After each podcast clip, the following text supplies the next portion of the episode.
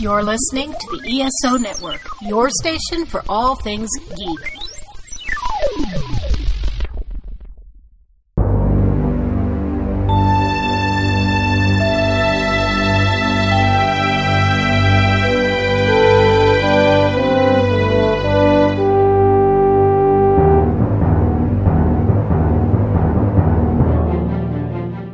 Back to Earth Station Trek, a show where we trek from the early days on NBC to the future on Paramount Plus and everywhere in between. I'm Charles Kelso, and it's my privilege to introduce the Earth Station Trek crew Keith Johnson, Greetings, all. Alan Seiler, Zindy. Elaine Sweatman, Hi. and Matt Sweatman, Hello. and Veronica Dashel. You almost left me out. There's too many names. Wow. Welcome Elaine back, stole my everybody. high. Yeah. Yeah.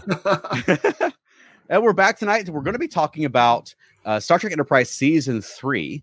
But first, we got a little bit of news this week. Boy, we have got some news this week. The big story from this week is that Michelle Yeoh is now the first Asian American actor ever to be nominated for Best Actor Oscar. Wow. Amazing. Isn't that Yeah, unbelievable? She was nominated for her performance in Everything Everywhere All at Once. Yeah. As she should be, because As she should be, right. Yes. Yes. Yeah. And that movie itself got, I think, a total of 11 nominations in Mhm. different categories. So Mhm. that's That's awesome. Yeah. Yes. Yeah. I, I, I love that she's getting the recognition finally that she deserves. Yes. Right. And I mean, same for Ke Huy Quan because I mean, I've loved him since I was I- I- both of the movies that he was a kid actor in. I was a kid watching at the same time. So mm-hmm. I was like, I, I love that he's getting the the accolades as well. And Yeah. yeah, how great for both of them, and you know, for you know the Asian American community in general. Right. Oh, Absolutely. And there's one other thing that I, there's actually four things. So I'm going to, here's number three. The brand new final trailer for Picard season three is just days away. It's going to be released January 29th during the AFC championship game on CBS. Yes. There's I was also, so confused during that commercial when they were showing, and then they were showing clips of football, and I couldn't see people's faces. So I was like, "Are they playing football in Star Trek? What's going on?" oh, I know. I know. I remember when sci-fi went big on wrestling, so I'm used to that sort of thing. I'm just waiting for the start. exactly. And to tie in with that, there's also a, a big Terry Matalas interview in the new SFX magazine issue in which he talks a lot, well, without giving anything away really, about season three. He talks about how the three main villains are going to work, the nature of the big event that sets the stage for season three, and he hints at the possible fate of the TNG characters beyond this season. wow. Oh. oh wow. So look for that. Um, there's some big news for fans of Eaglemoss, which is the company that has been for like a long time producing all kinds of different Star Trek and other properties. Uh, they would they did a whole line of ships, they did all kinds of stuff, and they went under last year. Mm. Yeah. Well, uh, product lines from Eaglemoss are now being resurrected by two different brands. The Build the Enterprise D program is being taken over by De Agostini, which is an Italian um, company, through their Fanhome brand, which has just officially relaunched the that program. And later this year, models from the popular line of Hero Collector Star Trek starships will be going on sale again through Heathside's Master Replicas brand. And Eagle Awesome. Moss's former head of licensed products, Ben Robinson, is working as a consultant with both of those companies. Awesome. Oh, excellent. Right. It's ironic because this is one of these examples of bad timing. I literally mm-hmm. Yeah. last year was just about to subscribe to Eaglemoss when I start reading about, hey, they're going to go under.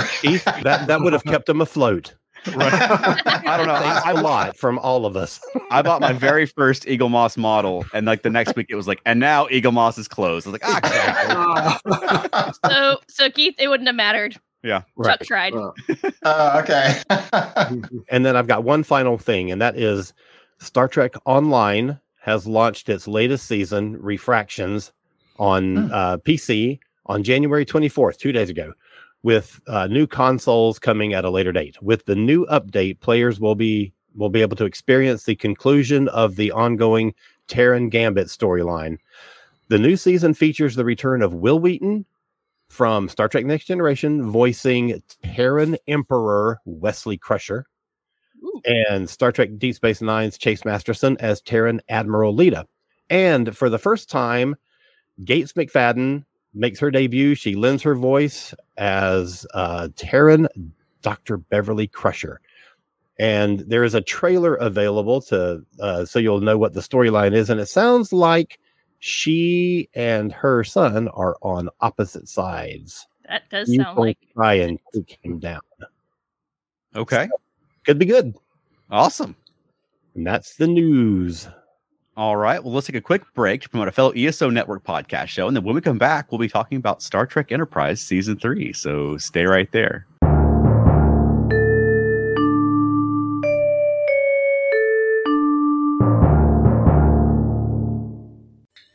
So, Brittany, Martha, tell me about your podcast. Oh no.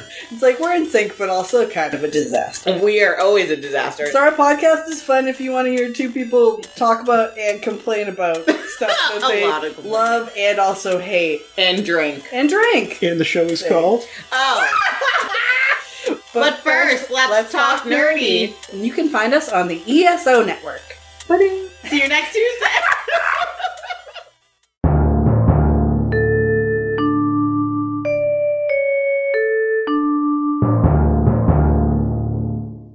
And we're joined tonight by Matt and Elaine Sweatman again. We're Woo! returning Hey, champions. Matt and Elaine. Hello. Hey. Welcome back, guys. Yes, we never left. We've been sitting in front of our computers all week waiting to to record.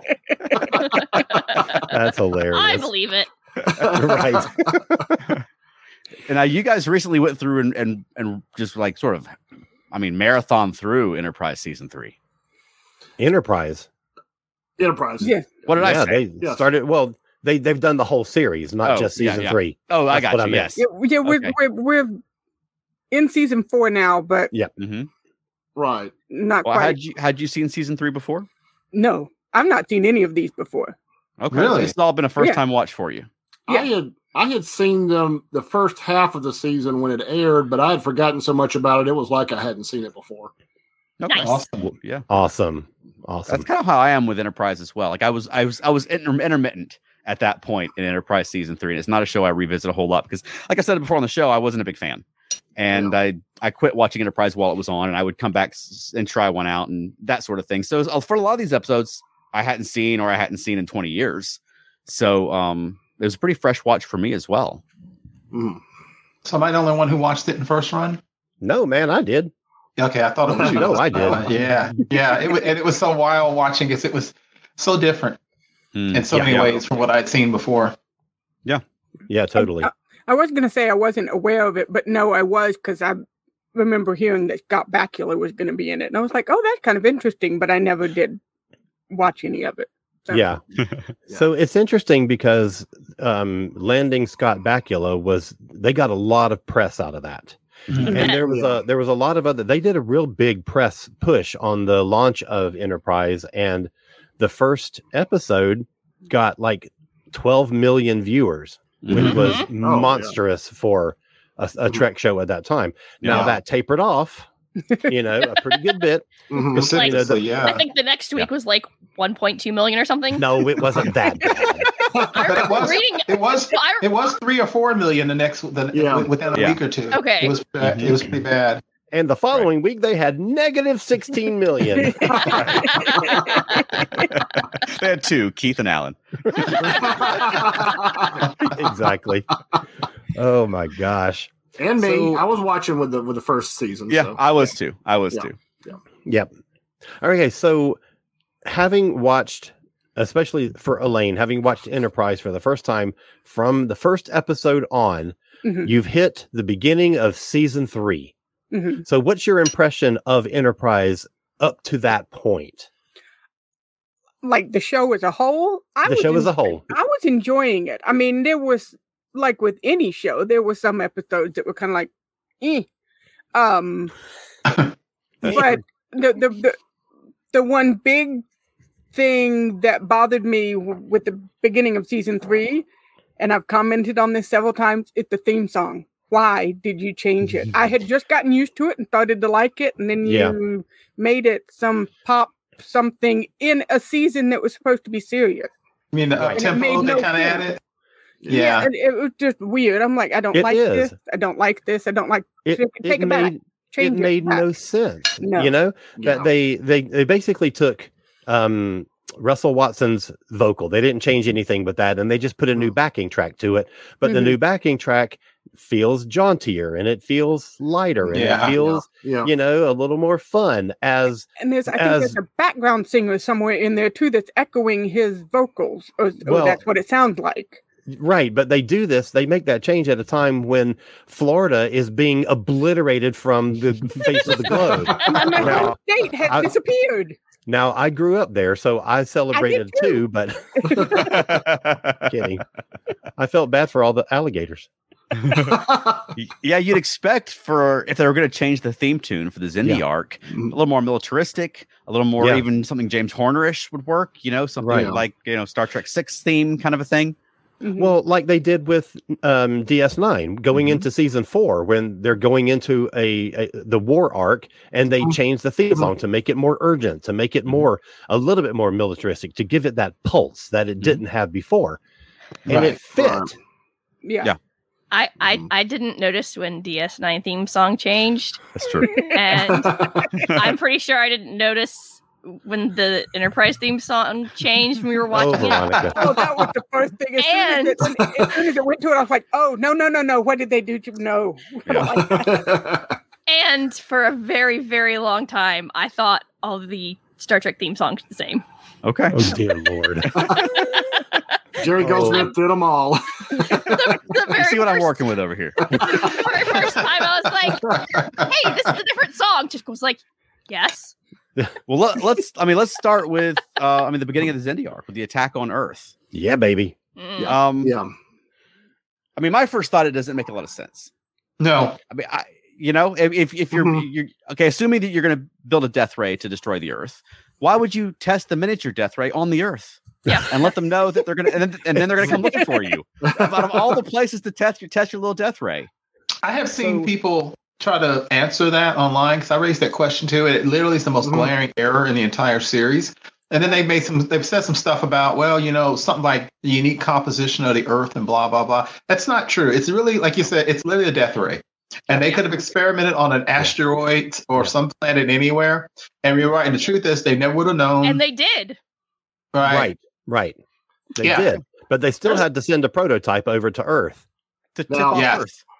Now, did they in the dialogue specifically say that was a test run and not a failed first attempt to destroy the Earth? hmm Yeah, Yeah, it was the test fine. run because it didn't have the power to Yeah, destroy they- the Earth, which is why it carved that path from Florida all the way down to South America, right? Well, Florida to Cuba, Mhm. I think, Cuba. which also is a tactically, I mean, a- as an area to attack, it's a lot of water in there with Yes. no Right. point. Right, right. You know, if Yeah. you're gonna, if if you if you're trying to kill humans, but I mean, the whole thing. Yeah. I mean, Yeah. that's never. I mean, forgetting the fact that you can just hurdle. I mean, a, a sufficiently sized rock at the Earth to render it uninhabitable. You don't have to have a death ray. I just the Yeah. the whole death ray thing. It just th- throws me. So Yeah. Like- basically, so basically, mm. season three is ruined in the first thirty seconds. That was in the, the season whole two finale. season is invalidated. no, I know, I know.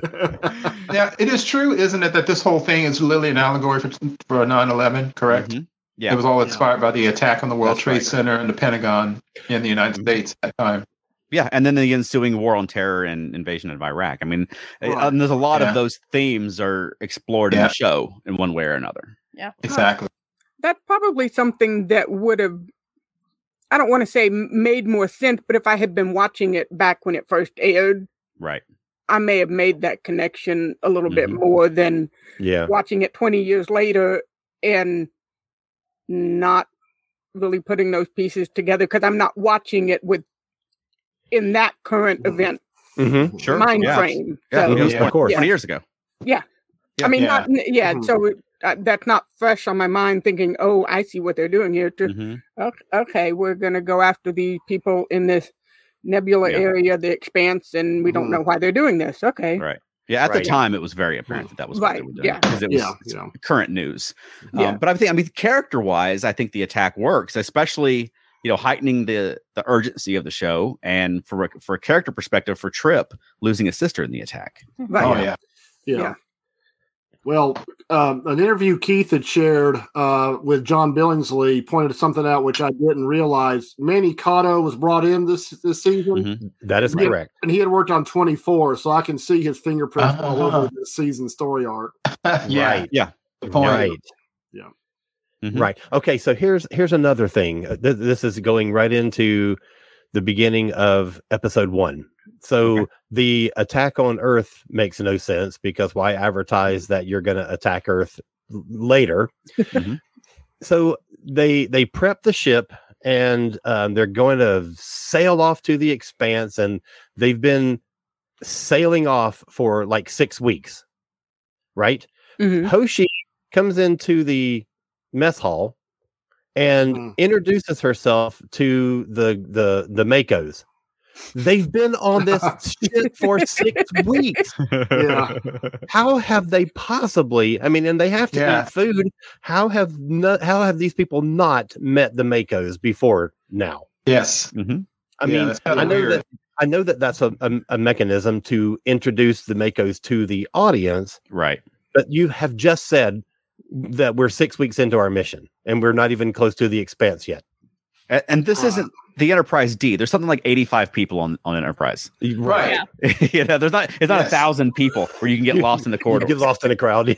Right. Yeah. Yeah, and I thought when uh, you talked about the only 85 crew members plus whatever the MACOs are, when they talk about 20 some odd people having been killed, that's a sizable chunk. That has to affect Yeah. the oper- how the operations of your ship, and Yeah. they can't and they can't easily replenish uh, personnel because they're in the expanse. Mhm. Right. right. Yeah. Exactly. Yeah. Exactly. No, I'm tell you, Mhm, Go ahead. uh, uh, Alan, uh, men- mentioning the MACOs, I think, and we'll get into this. The season three of this show is divisive and controversial for a lot of people. Some of it has to do with, and I will get into this again. I've often posited the question: which captain violated the spirits and the principles of what would become Starfleet protocols worse? You know, Sisko in the Pale Moonlight or Archer, what he does in the series. But at the same time, since this is not yeah, this is not excuse this is not yet Gene Roddenberry's perfect future of TNG. So I think they get a little leeway in being more quote unquote human than maybe perhaps Picard and them with because there are some things that happen in this this season that are amazing. And I actually like the inclusion of the MACOs because I've always been someone as much as I love the optimism Yeah. and the you know positivity of Gene Roddenberry, I also know that the truth is you got to protect yourself. Right. And Mhm. the MACOs are something that shouldn't have been there because they were Earth was attacked. They just made sense. And I love everything about the MACOs. I love how they look. I love their weapons. I love how they move. I mean, they are quite amazing. Um, I'm a huge fan of the series Star Blazers slash Space Battleship Yamato. Mhm. And they had brought on literally space marines, which, gosh, and even things like uh, James Cameron's Alien movies, you had literally space marines. And the MACOs are the closest to space marines. And I just, I thought they were a great addition to the show. I, I agree. The, my only problem was that they didn't really do much with individual characters except for Yeah. Major Hayes. Right. He's the right. only one that really like had any kind of presence on the show, and the underlings sort of like were were bit players who just they they hired up for each Yeah. episode. So in the first episode, they introduced this guy who was from Duluth. And he's got this sweet little southern accent, and Hoshi's having a good time talking to him mm-hmm. and everything. And then you never see him again. Right. Yep. Yeah. Well, if she hangs out in Hoshi's circle, she's not going to get a whole lot of screen time on this show. So That's true. now, Matt. He's not wrong. It could have been worse. Uh, he could have hung out. He could have come out with Mayweather. So Thank would have been you. worse. Thank you. So yeah, it what- does seem like there should have been a contingent of MACOs on the ship from the beginning, on the, Yes. Yes. the Earth's first ship going into deep deep space, and maybe Right. they, you know, you wouldn't have had all those scenes of Archer losing fistfights and things like that. But Right. I mean, right. interesting at this point though, it does. I mean, something I don't think they explored as much as I would have liked on the show. But introducing Mhm. them now, you've got these, you know, West Point military guys, but they're not experienced with dealing with space Right. things. Mhm. And I would like, I would love to have seen more of that. That They- is they- a good point. Mhm. Well, they Yeah. did it a little bit in the hatchery episode, but Yes, I mean, these guys, I mean, they're way more competent from a tactical point of view than our guys are. and Yeah. that's just to me obvious. Um, sorry, uh, Reed, but that's true. yeah, Absolutely. Thank you Oh, for bringing up Reed because they they keep making attempts to make him an interesting character and it Mhm. fails every damn time. and this whole like this whole competitive thing with between him and Major Hayes was so uninteresting. Yeah. He just came. off Oh my an ass. god. Yeah, well, and they they would do that storyline with Odo from time to time, where Eddington Right. or another Starfleet guy, and Odo's. Yes. Mhm. But I never felt like that. Like Eddington should have replaced Odo, but I felt like Major Hayes really should have replaced Reed. I think that he was way more competent A hundred and percent. And more likable. yeah. And also, Right. if you if you look at to your point, if you look at the the reality of what they're doing, um, Reed is not just responsible for security in terms of a group of men and women. He's also responsible for ship security. That includes, Mm. You know, phased weapons, the phasers, missiles, shields, and so forth, or shielding because they have hull plating. Mhm. So yeah, you kind of think he should be really Reed should be the guy who sits in staff meetings with the captain and discusses Yeah. security. And then in the same room, there should be like one person in charge of the ship security, phasers, weapons, shielding, and then the, another guy, which would be Hayes, talking about the the, the Mm. physical security team. Mhm. So I agree because it's kind of weird to see Reed going from programming missiles or photon or torpedoes to then basically getting pissed because Reed and his team were better shots Yeah. with those phase rifles than he is. And like you said, Right. of course they are.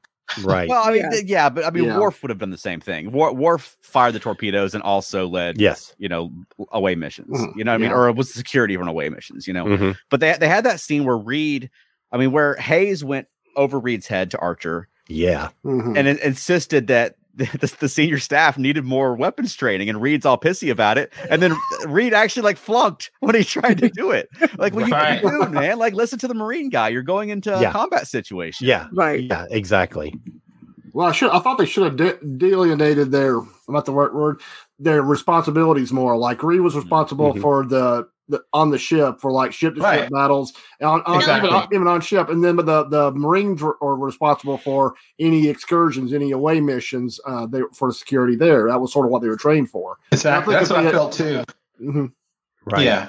Mhm. I agree with you. Um, uh, uh, it's funny. I did not expect that we'd be talking about the MACOs so much. Isn't it amazing? it's something everybody seems to like. but it's a it's a cool addition to the show. It's something that's Yeah. unique to Enterprise. Mhm. And then when you see it, you're like, wait a minute, why didn't every show have this? yeah. you know, Yeah. why weren't there specialists? I mean, yes, you have your security team, but you know they always let aliens invade the ship and all this other kind of nonsense. You should have you should have a more specialized, trained a- attack group, basically. Yeah, Right. like the- you should have Yeah. your Navy SEAls on there. Exactly. Yeah. Absolutely. And I never really thought about it until I saw him on Enterprise, and I'm like, "That- well, that makes sense. right. Yeah. Yeah. So, question, Matt and Elaine, as as as you get into this, what is obviously going to become a uh, obviously was going to become an epic, and I don't know how I forget how familiar you guys who are with Deep Space Nine, but something that's obviously going to become a long arc, you know, an arc of um, Mhm. battles and, and so forth. What did y'all think about it? Were you interested in it? Were you excited where where this might go when you first got into this whole Xindi arc? You can go first, Matt. oh, I was, I was going to let you answer, but yeah, I um, no, it, I really thought it brought focus to the show. The first two Hmm. seasons, other than like once in a blue moon, they would mention the temporal Cold War. Uh-huh. Uh, but other than that, there was very little focus to what they were doing, and all, and instantly with the last episode of the second season and that attack by the Xindi, then that's what the focus of the show became for that full season. yes. Mm-hmm. And even so, so it helped bring lesser episodes because there was still something in each episode to tie into the overall arc. You couldn't miss, you couldn't skip an episode in the third season like you could in the first two seasons. Right. So I I enjoyed that. I enjoyed that aspect of it. Yeah. Awesome. I'll agree Yeah. with yeah, I'll agree with that. Yeah. so so y'all are actually excited about this uh, coming up at the time. Yes, yes. Plus, I were getting episodes that I was less familiar with too, so I was excited about Mm. that aspect of it as well.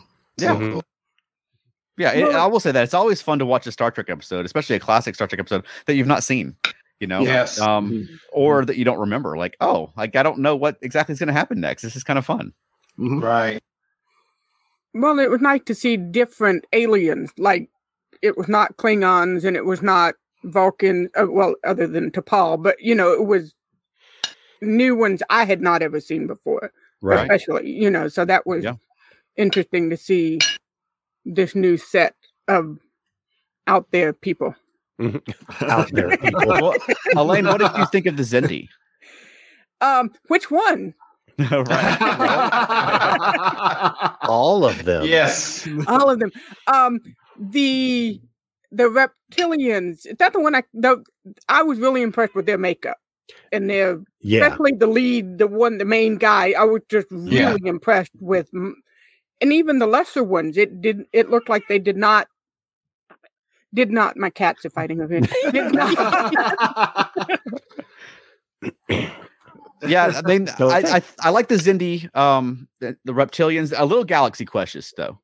They're a, a little. Uh, they remind me of the Yeah. Galaxy Quest bad, especially when at the end when they're they're in the the, sh- the big spinny thing on the ship and destroy the Earth. You know, Right. I mean, more acting than makeup and all of that. I Yeah. did like the the um. I can't remember the whale, the water one. Aquatics. The- The aqua- Aquatics, Aquatics. Yeah. I You liked can just them. say I wanted whales. To see more. I wanted to see more of them. I liked them. They Yeah, were me very too. wise and you know, um, Yeah. Yes. Th- Yeah. Thoughtful to a fault. mhm. Uh, Yeah. Incredible ships. I mean, just the beautiful. One of the most beautiful ships I've ever seen in Star Trek was the aquatic ship. yeah. I, Yeah. I wanted I wanted more of them and to learn more about them and how they came into being part of the Yes. Xindi and everything. I liked Oh. them a lot. And speaking really- of the aquatic ships, I just want to bring up. I love the way when they had the battle and they would penetrate the water areas of the ship, and you see the water come out. It was a very cool effect. Yeah, Even I though agree. PG, but I love that. I Yeah. love that a lot. Yeah. Well, that was a good use of the CG of the time. I mean, Yeah. there's some elements of the season I didn't think the CG was particularly well used or needed, but and as, as far as like bringing the aquatics and their ships to life, I thought that worked out really well. Hmm Yeah. And I grew to really like Degra over the course of the season. Uh-huh. Right. Right. I thought, I thought he was effective, especially. I mean, really, the turning point for him was when they kidnapped him and Yeah. Yeah. and tricked him. You know, but I mean, that's what you need. Like, I mean, when you think of the Dominion, you think of like Weyoun, you know, and Mhm. you think Mhm. of the founder, and you know what I mean. Like, you need the characters that you can grab onto. And I, they, I, I did think they took a little long into the season before I really felt invested in any of the Xindi themselves. Yeah. Right. Agreed. Yeah, Yeah. But I think that I think that they were trying to keep them as others. They were, Right. you know, they weren't really because, like on DS9, you have entire. I mean, you have some scenes in Enterprise where it's all the aliens, it's all Right. the enemy, but you have in DS9, you have like whole scenes that are devoted to these characters, like whole halves of an episode that are carried by the supporting characters by the the adversarial characters and you don't really see that in this and i would Mhm. really like to have known more i mean we get a little bit of the history uh, and the culture of the Xindi but i would like to have known more Mhm. you know i just think we needed to to know more about them It almost Right. seemed like there was one episode and one scene where they were talking about the avians and how they're now extinct. Right. It, it- we almost learned more about them, and they're not even Xindi anymore. They're extinct than we Right. did the rest of them.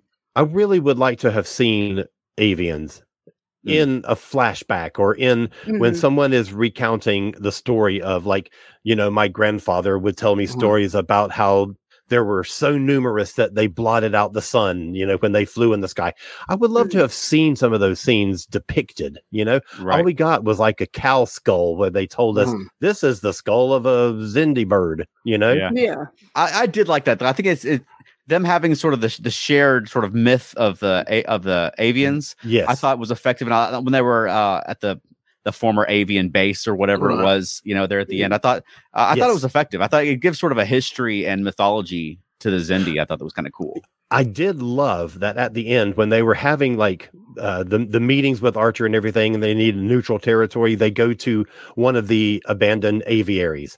Mhm. That Yeah. was really Right. really cool. I wish that they had sort of. I mean, they were great sets. I wish they had been a little more different.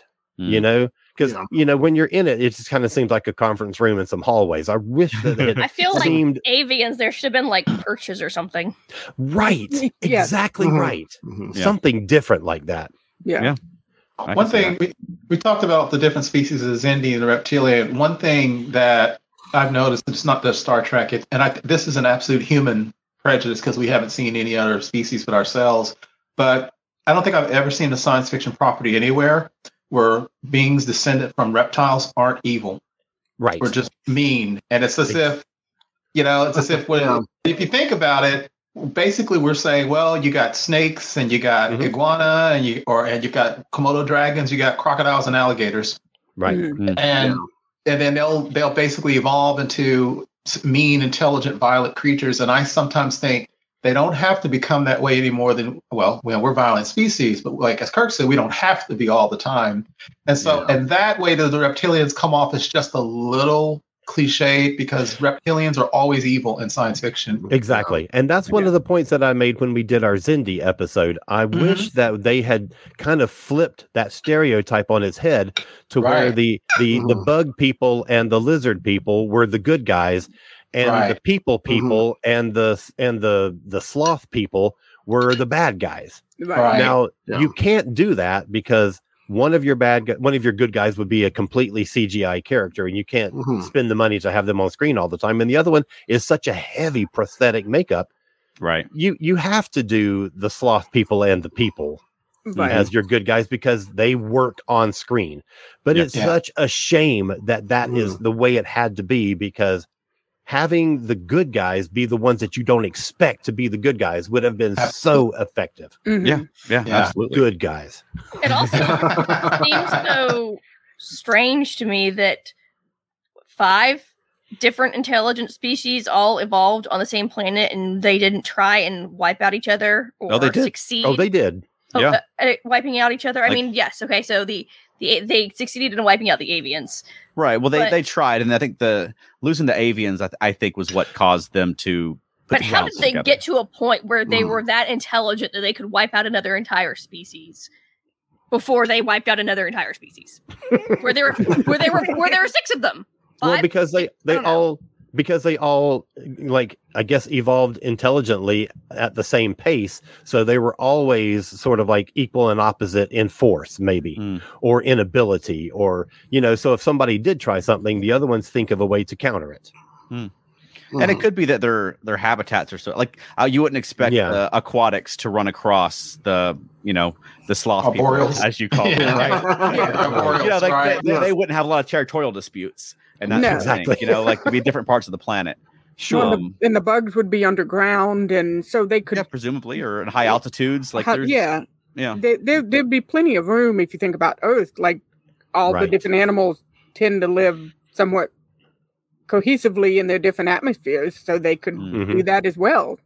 Well, the, o- yeah, the ocean life is very segregated from us, so it, it would be make sense if there was an intelligent life in the oceans, we would not have. yes See, a whole see, lot that one I bought. Yeah, that's true. Mhm. But I, I- Yeah. I, I do think that getting to the point where they're at now and having a council of representatives from each of the five intelligent races is a really cool concept. Yeah. It's a Mhm. really, really cool idea.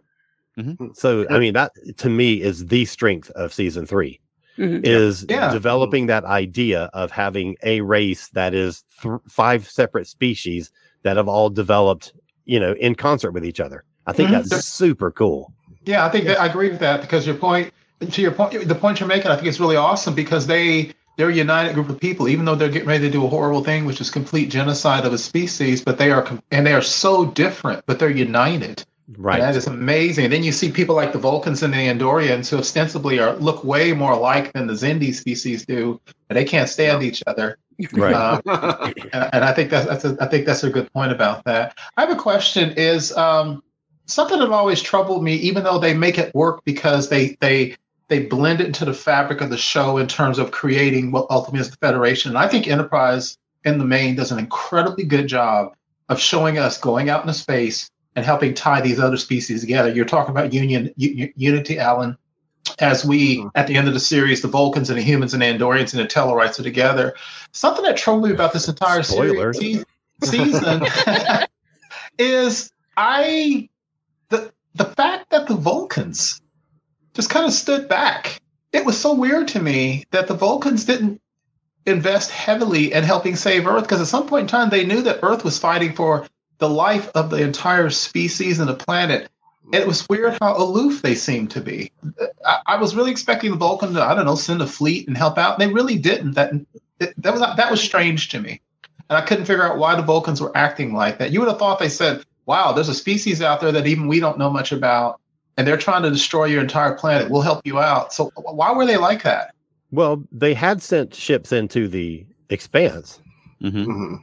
And they all went nutso zombie. Mhm. So I, I, I don't think that I think they were done with trying to penetrate the expanse. I think that they said we can't. This is not something that we can do.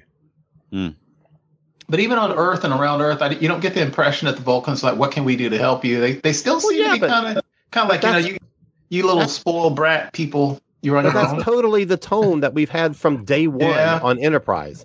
Mm. So I don't. I didn't. I never thought of it being anything other than in character for them. Yeah. Yeah. Even on the original series, the Vulcans that we Yeah. meet are consistently jerks. well, in the fourth season, there is a story arc which deals Yeah. with some of that political machinations. I don't know if you've gotten there yet, Chuck, but yeah. I, I've I've seen all of season four before. I have Okay. not. Yeah, she has not. I was like, let's watch season four, and he's like, let's watch something. I need a break. Oh, we're, we're- original we're- series. we're keeping on going. I know. Yep. Yeah. Well, I mean, let's talk about some individual individual episodes. Um, Yes. I mean, you get. I mean, you they did a good job, I think, of mixing in the occasional like the cowboy episode or Yeah, you yeah, know yeah, things like that. But for the North most Star. part, yeah, they they pretty much stuck with the Xindi plot. At least tied it into Mhm. most of the episodes. Yeah. Yes. Yeah, even when they went Uh, back, back to present day Detroit, Mhm. they still tied it into the Xindi Right. storyline. Were there, Mhm. were there Yeah. any individual episodes that jumped out at anybody that you felt was When the captain went memorable ones? psycho and was like prioritizing the Xindi bug babies over the yes, that's a That great memorable. episode. and That the was memorable. Were like, we're just gonna follow the orders of the captain, even though he's prioritizing these little bugs that we're going to eventually kill when they grow up. Yeah, see, I had a entirely different perspective on that episode because, like, for me, like Archer, every time there's an ethical dilemma, I feel like Archer's on the wrong side of it consistently throughout the series. Right. In We're this still seeing that in the fourth season, yes. yeah, and, and in this case, you know, there was this this ha- these hatchlings from the Xindi, hmm. and at first when he was like, you know, we can't just abandon them to die. Yeah. Even if it jeopardizes our mission, I was like, "Yeah, there's a he's becoming a Star Trek captain. You know, you got to do the right Yeah. thing." And Yeah. everyone else in the ship is like, "Wow, the captain's making ethically responsible decision. Something's wrong with him." And they were right. He is under he is under the influence of their um right. th- yeah, mentally and and it went yeah. that way. But I I felt like it would have been a much more interesting story if there was no alien influence. If it was just the crew has to decide and maybe don't agree. Like, should we jeopardize our mission or should we let these you know however many infants die? Exactly. It still would have been nice if he had showered a few more times in that episode. He was looking really crusty at times in that episode. That's that's true. That's true. Wow. Charles, I see what you're saying. Though. It's like the one episode where remember I forget the, the episode. Remember the one episode where they were basically coming up on what was a little monitoring station, and they had to decide to kill the people on that station for the mission, and it was it was basically straight up. Well, there's no other way to say it. It was straight up murder, and I don't. Well, see, murder has a ne- uh, murder has an ethical connotation, but it was a straight up of killing somebody. And remember, he, there was a little struggle with that from all of us. You know, mm-hmm. do we do this? You know, Yeah. because basically you just killed some people who literally had done nothing to you, but it's that or the Earth. Yeah. Or when they, I mean, stole Casey Biggs' warp drive assembly Yeah. and left him stranded for three years. I mean, he's gonna die. They've Yep. they've hammered it for a whole Yeah. season that this place is full of pirates and anomalies and things. There's no way Right. they're gonna get out. Exactly. Exactly. And they just ripped it off and, and left him to die. Yes. Well, we get they gave him some food, but then even like when that when this, I mean, in season four, did they mention, hey, we went back and saved Casey Biggs and brought him the components he needed and said Nope. sorry? No, they they just, should just have. forgotten. they just flew They off. have. Yeah, because Yeah. I think it could be argued that is. Uh, uh, I was saying earlier about that the conversation. I think it can be argued that Archer has committed the most heinous act of all Starship captains in all Yes. Star Trek series yeah. because that was that was the act of piracy. Yeah. Okay. Or when he, or when he tortured that guy, or when he, Oh yeah, or when he harvested that that Sim's brain to save Trip. I Yeah. mean, there's it's full of them. I'm sorry, Yeah. but he is in a position where he feels like the entire fate of Earth is on Uh-huh. his shoulders. yeah. Yeah. He's out there by himself. There's no like you're you're basically cut off from Starfleet. There's no support. Mhm. You have to do the job. If I don't do this job, Earth is going to get blown up. There Yeah. comes a point where you're Yeah. going to do whatever you have to do. Well, Yeah, maybe, or maybe you do the right thing. Well, You know, I mean, it's like like times- Picard said: if we're going to be damned, let's be damned for what we really are. You know, or like the Yeah. Vulcans who are ready to die for their principles, but Archer doesn't have principles that he's willing to die for. He's going to do whatever it takes to save the Earth, and I think that that, that ties in with. I mean, it's basically just supporting uh, like the Bush policies after 9-11. I mean, it's it's, it's well, it's I mean, it's American patriotism. It's supporting the war in Iraq. It's supporting waterboarding. It's supporting the war on terror. And I think that that's not Mm. the way Star Trek should have gone in that case. Interesting. And I I agree with you, and I think that I think that that's exactly why they took Archer down that path because they wanted to show the Mhm. things that we were doing at the time that were controversial and incredibly divisive in this country. Um, the fact that they used the captain to do it is is I think kind of bold because Roddenberry had he been alive and, and been showrunner or over the show would never let that happen even then. So I, I agree that it's a, it's a bold move that they would do Yeah. something like that. Um, I will say, and this is there will be no spoilers here, but what, what I do find interesting is jumping to the aftermath season four and stuff. One good thing, at least, about this is there is some self reflection on Archer's part. Um, yeah, there is some knowledge of Sure. I became Mhm. I became a monster. You know, the whole thing about becoming the thing you hate. But I got to say, of all the things I've seen, and whenever you talk about a Starfleet officer going too far, pretty much the person that comes up is Sisko within the pale moonlight. And also when he's chasing Commander Eddington, where he basically is going to destroy an entire planet's Mhm. biosphere. yeah. But yeah, I think the piracy and the torture that Archer does is probably the worst I've ever seen. And because it, also smacks of even more desperation in some ways. Well, he was desperate. Yeah, Yeah, no, but I again, as you say, that, I'm like the Earth or your morals. What do you? What would you? What would we do? The Earth or your morals? Yeah. Right. That's a tough one. If I was a Earth citizen of the 22nd century, I would be damn glad that Archer had done those things and saved the planet. If I'm being honest, Right. There you go. Yeah. Yeah. Okay. So so back to those highlight episodes.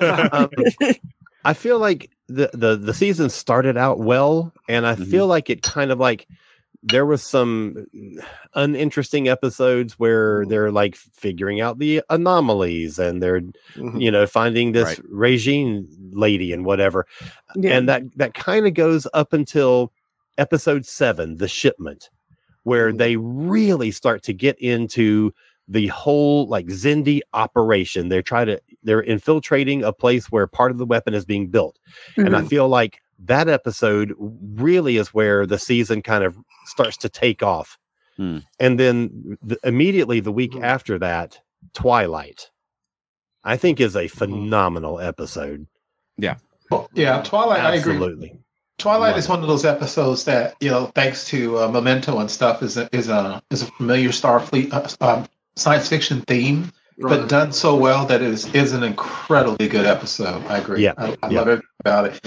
I love the fact that T'Pol is highly indicated as pretty much having fallen in love with Archer. Um, you know, having you know, kind of taking care of him.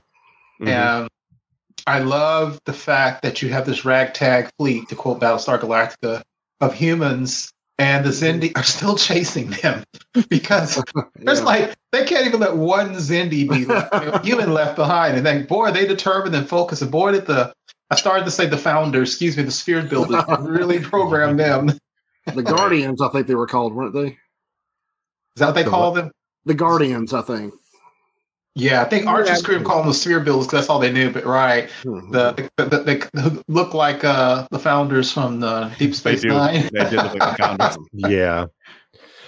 So I feel like I mean, and I love this season. Don't get me wrong. I absolutely love this season, but I feel like they they they tried to get a little too esoteric with it, with Mm. all the sphere builder thing and the mysterious person and Mhm. bringing Yeah. Daniels back into it and all that stuff. I just feel like maybe they felt like they had to do that to stretch this out over 24 episodes or whatever it was. But Yeah. I just feel like that sort of like watered down the concept a bit. It was almost like Mhm. toward the end, it wasn't the Xindi doing this stuff because the Xindi are being manipulated to do this stuff by right. this this this amorphous figure. Well, that's Yeah. kind of tying in with the themes Enterprise had the first two seasons as well. Right. The- Right.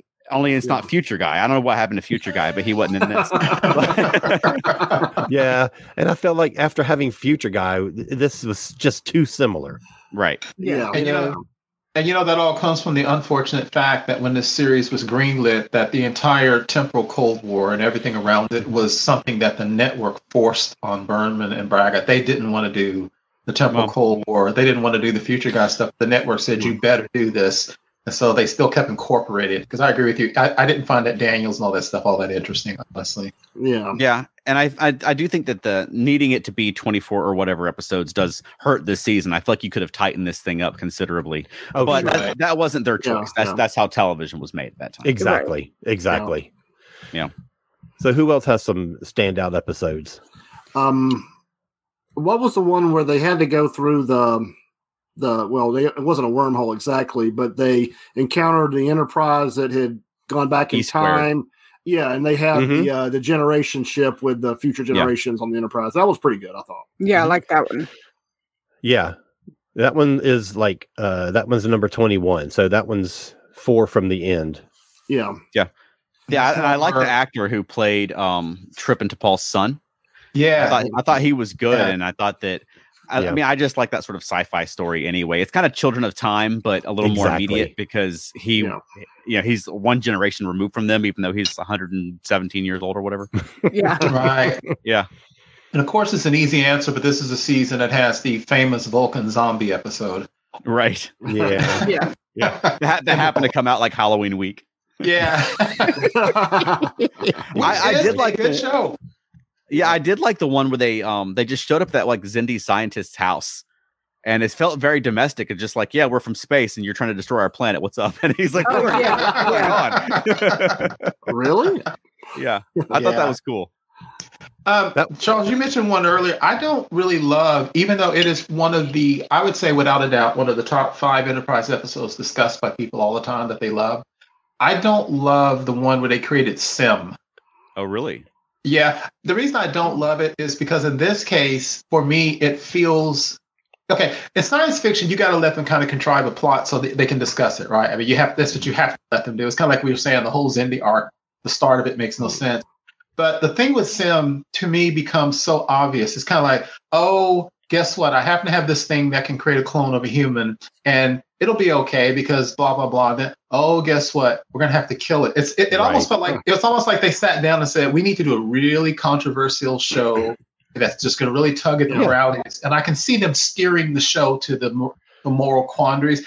That one troubles me. I think almost more than Archer being a pirate because they created a uh-huh. being literally to save another being. I have a huge problem with that episode. And, Yeah. Because what he did, I don't think he should have done. Mm-mm. I don't know if McCoy or Crusher would have done that.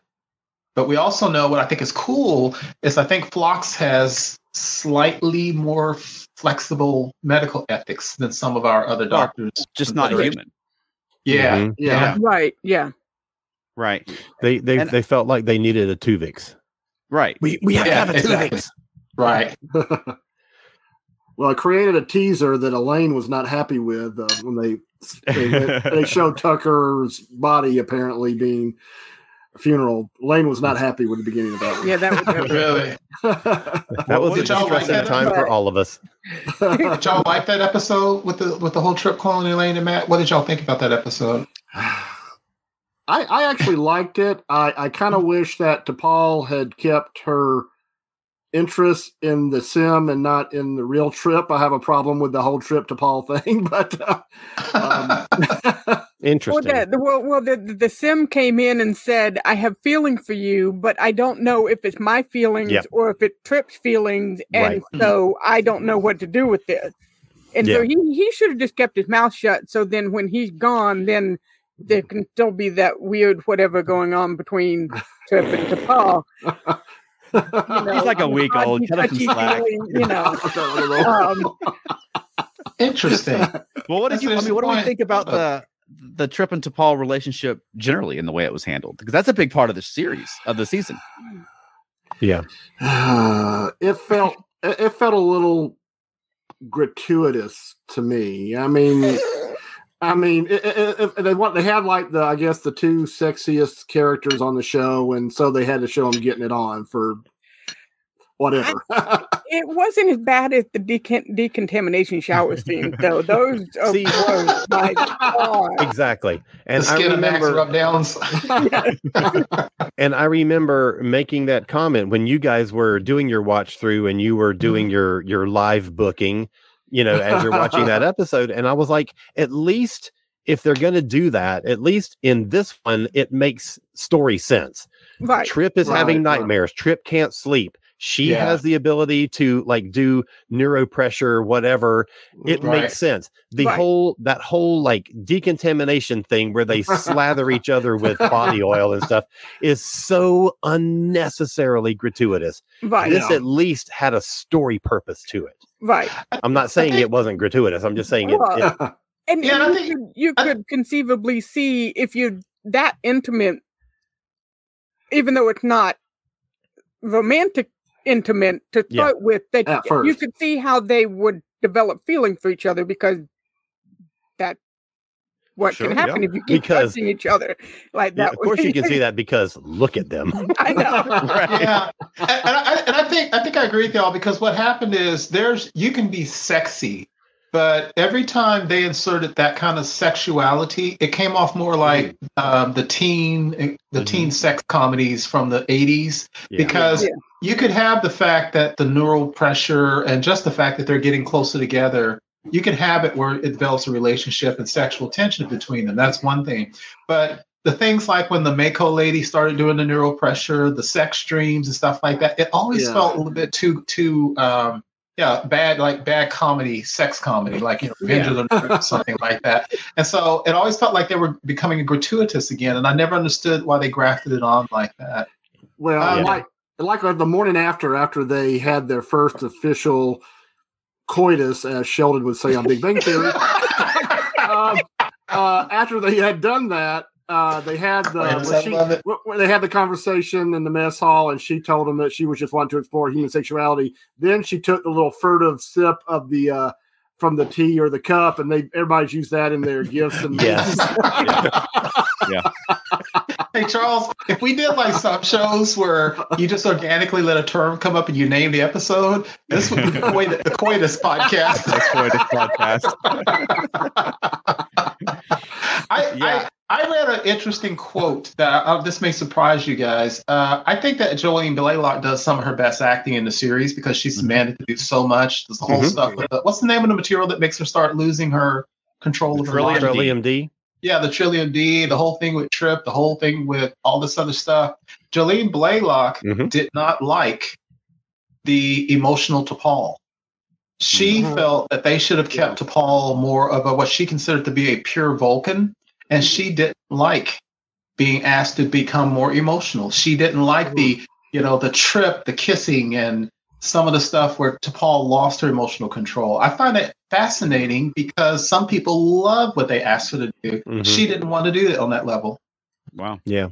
I wish they hadn't continued on more than an episode or two because they they kept Mhm. that going for a whole half season or so. And Yeah. um, yeah, Yeah. Right.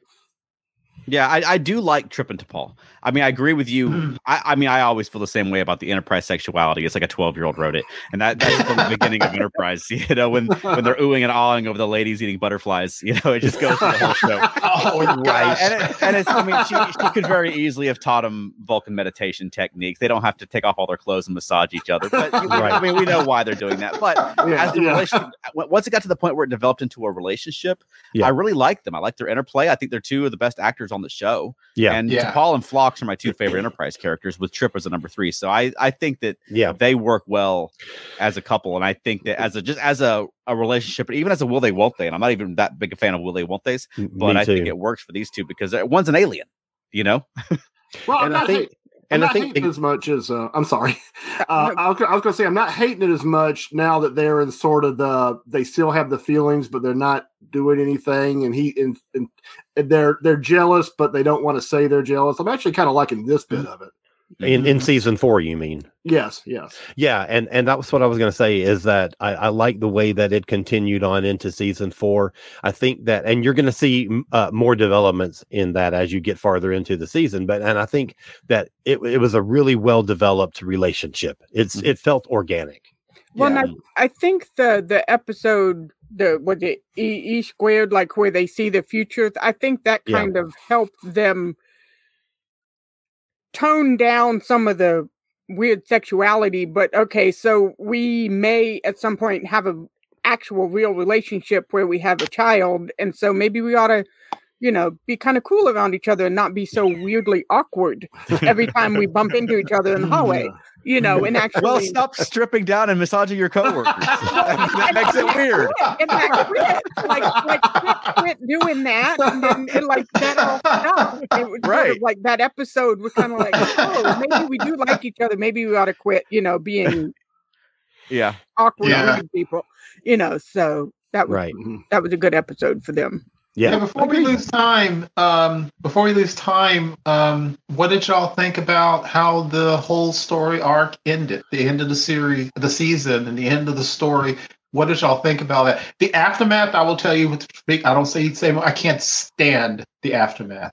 What Talking about happened? the Nazis? Or are we talking about the? end- God, yes, I can't. Yeah, the, the, the aftermath with the Nazis, I can't stand. But I, I thought the ending was great. What did y'all think about the ending? I, I forgot what the ending was. Yeah, they made the bad guy ship go boom. Well, Yeah. the, the, fight scene, the fight scene between Archer and the uh, reptilian leader was very satisfying, uh, especially Yeah. the way that fight ended. Yeah. Nice. Yeah, Yeah.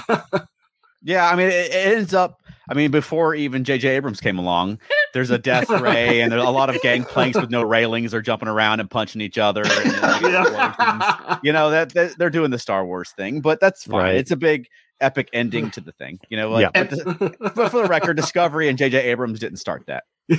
yeah. So Right. did y'all did y'all find the, the ultimate the the the ending of the Xindi arc? Did you find it satisfying? No. I, I liked Okay. that they. I like that they pulled the strings of the Xindi Council and managed to turn the Xindi against each other, and that was their Yes. weakness. That Yes. they're Right. they already have all Mhm. these animosities and distrusts among them. That that's the way to beat them is to get them to start turning on each other. And I think that Exactly. works. That's And the to part of get- it and I like. rid of the this fear builder hmm ladies, the the guardian, Right. to, to get rid Right. of them too, because it, was, Mhm. it was because of them that everything was happening. Well, Right. one, Exact- one- one little detail I'm confused about um, is at the end of it, right before the cliffhanger, Mhm. uh, you know, they're in the uh, Xindi ship. I think it's one of the aquatic ships that, and they're inside it, and they get, you know, they go through the the thing, you know, and they come out and they're in Earth in the 1940s. Does that mean that Xindi ship was in the 1940s also? When it exploded, I think it blew up. Uh, okay, I- okay. It blew up, and I think uh, I think what they're saying is that all the forces blew the Enterprise back, uh, but not the Xindi ship itself. Okay, I Okay. missed that bit. Okay. And then, yeah, the whole Nazi, God, God the whole Nazi thing. it does. The Nazi thing does feel tacked on, especially the one in the Nazi outfit. But the Yeah. scene where they fly the shuttle pod down and World War II ships or s- planes start firing at them bullets, I think Yeah. that that sequence is pretty cool. yeah. That's very tomorrow is yesterday to me. I Yeah. felt very tomorrow Yeah. is yesterday. Right. Yeah, Veronica, you Well, said you didn't like it. How was that? Because it, there wasn't really an ending. It just kind of like. eh, I, I I kind of agree with that. I kind of feel like tacking on that that alien Nazi thing robs the the the audience and the characters of any kind of like meaningful yes. whatever you call it resolution. I just felt like Right.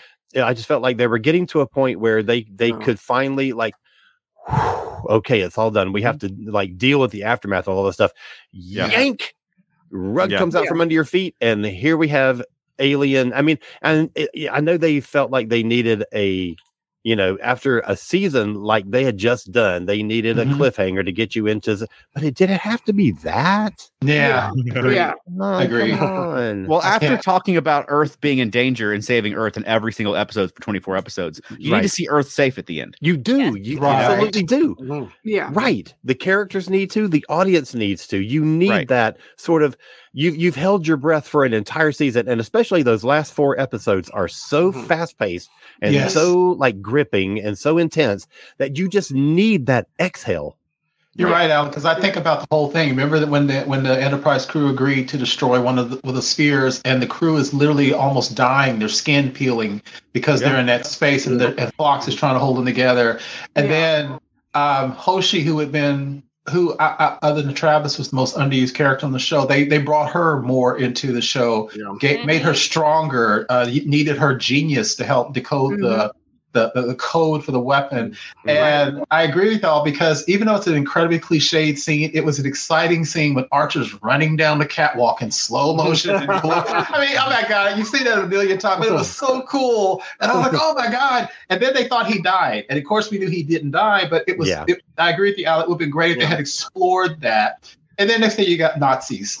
Uh, it's such a letdown. But up until that point, it was awesome. Um, right. Agreed. Yeah, yeah. Um, one quick thing I'll say, and I'm done, is quickly. I love the fact that y'all were talking about the the, the insectoid. I love the fact when the insectoid toward the end was kind of like, "Hey, wait a minute!" And he starts questioning the reptilian general. He just blows the ship out of the sky because he's really Right. able.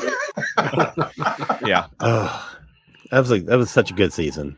Yeah, And I, I love how badly the Enterprise got got um, damaged those last few episodes.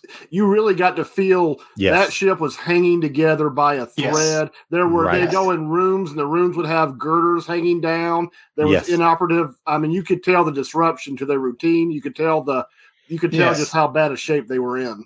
Right. only exactly. uh, o- only Voyager Year Hell has uh, come close to that. That's what I was gonna say. And then they did the magic erase button at the end. yes, Yeah. That's what that's what Voyager should have been. For seven years, that ship should have gotten more and more damaged and more and more like unusable. Right. Not not suddenly, but gradually over those seven years, where you have to have makeshift repairs and you have to do whatever you have to do. And they just didn't do that. Yeah. Right. Anyway, that's a different subject. So overall, All right. positive or negative on third season?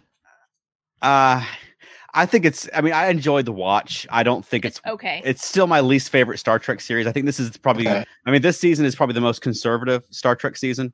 Um you've got the it's it's a the the white guys up front and the minority characters barely have speaking Yeah. roles and it's Poor very Travis. like pro Bush war on terror. I mean, I Mhm. think when when when people complain about Star Trek being woke and people say, "Well, it's Mhm. always been woke," where have you been? Well, I've been watching Enterprise season three. okay. What about you, Alan? Same thing? You feel the Oh, I still oh 100% love it. How about you, Elaine? I, I enjoyed it. Yeah. And you, Matt? Yeah, it's my favorite season so far. And halfway through four, four's got to got to make up a lot to equal season three. I think. Wow. Yeah. Yeah. Yeah. Had you seen That's a four great before, show. Matt? No, this is Okay. entirely new for me for four. Ooh, Okay. exciting. Holy- Yeah. I, Nice. I do want I do want to say that I do like that season four begins with this whole new like era of um xenophobia on Earth because they've just been through an attack, Right. you know, and it's so I, I like that there was some um cultural carryover from there was an effect that was felt Yes. from the attack. Very I thought much, that was smartly done. very impressive. For, very Yeah, post and- 9-11 America, really. Y- Yeah. Mhm. right. Exactly. Exactly. True. That's true. Yeah. Cool. All right. Elaine, where can people find more of you? Um, you can find me on Facebook and Twitter. Um, and monkeying around. How about you, on Matt? Twitter at monkeying around, on Facebook at monkeying around, and at monkeying around podcast at gmail.com. And how about you, Matt? uh, very active on Facebook. On the uh, I sometimes could, uh, write stuff on Earth Station Trek. Uh, also, uh, anybody who listens and wants to send me a friend uh, request, as long as you're not a bot, I'll accept it. And uh, you can follow Elaine and me as we watch through the episodes uh, uh, live as we watch them. Right on. Awesome. Hey, Matt, are you going to do a, your ranking of uh, original series season two sometime soon? Well, we Or have are to you- watch it 1st You're, but you're going to get do your rewatch of that? Okay. yeah, as soon as we finish Enterprise, we're going to go back into Star Trek and we're going to hit up season two pretty quick. So yeah, Sweet. Awesome. Sweet. Awesome. And over the next couple of weeks, we'll have a couple of, I mean, we're going to appearances basically. Like by, um, next Thursday, we won't be going live, but we will have our crossover beginning with the Cosmic Pizza podcast on Yes. February the third. Hey. Our the, our podcast episode will air where we had we talked we had a, lo- a long and good talk with the the uh, the Cosmic Pizza crew. That's a lot of words to get out about the Doctors of Star Trek. I thought we had a great conversation. I believe they're Yes. planning to release their end of a of uh, a conversation we had with them about possibilities of extraterrestrial life in the universe on February the eighth, and then um February the 9th. That's Ninth. Thursday. February the 9th. We'll be Yes. going live for the Captain Picard Week Podcast Festival, and that'll be That's on the. Strange New Pod YouTube and um, feeds. So Nice. we'll be posting links and reminders and all that. I wanted to mention it now, though, so that we no live stream next week, but um, you will we will have a podcast episode uh, on Friday, February the 3rd for you to look forward to. Right on. All right, Al, where can people find more of you? Well, I have another podcast called Modern Musicology, where we talk about all kinds of different music topics. We have done Beatles shows and shows about metal and shows about the the best and worst second albums ever and all kinds of stuff. So join in on that. It's a lot of fun. And you can go to kozmicpress.com, K O Z M I C press.com to see everything else. And how about you, Keith? You can find me on Instagram, Twitter, and Facebook, primarily the ESO Network Facebook groups. And how about us, Veronica? Feltnerdy.com. And Monkeying Around, a podcast about the Monkees with Eh. Elaine Sweatman. Awesome. and, and do you have a closing for us this week? No. Oh. Every time you come to that question and then it's dead silence. I know that that moment of anticipation. This usually comes through. Thank you for listening to Earth Station Trek. If you enjoyed the show, please subscribe on your favorite podcast platform. Give us a positive rating. You can also send us feedback at earthstationtrek at gmail.com. You can join in the fun on our Facebook group or follow us on Twitter. You can also visit us online at earthstationtrek.podbean.com. We'll see you next time. Live long and prosper.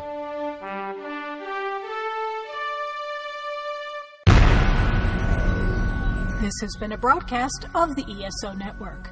Be part of the crew and help support our shows by donating to our ESO Patreon or by shopping at the TeePublic store, which can all be found at www.esonetwork.com.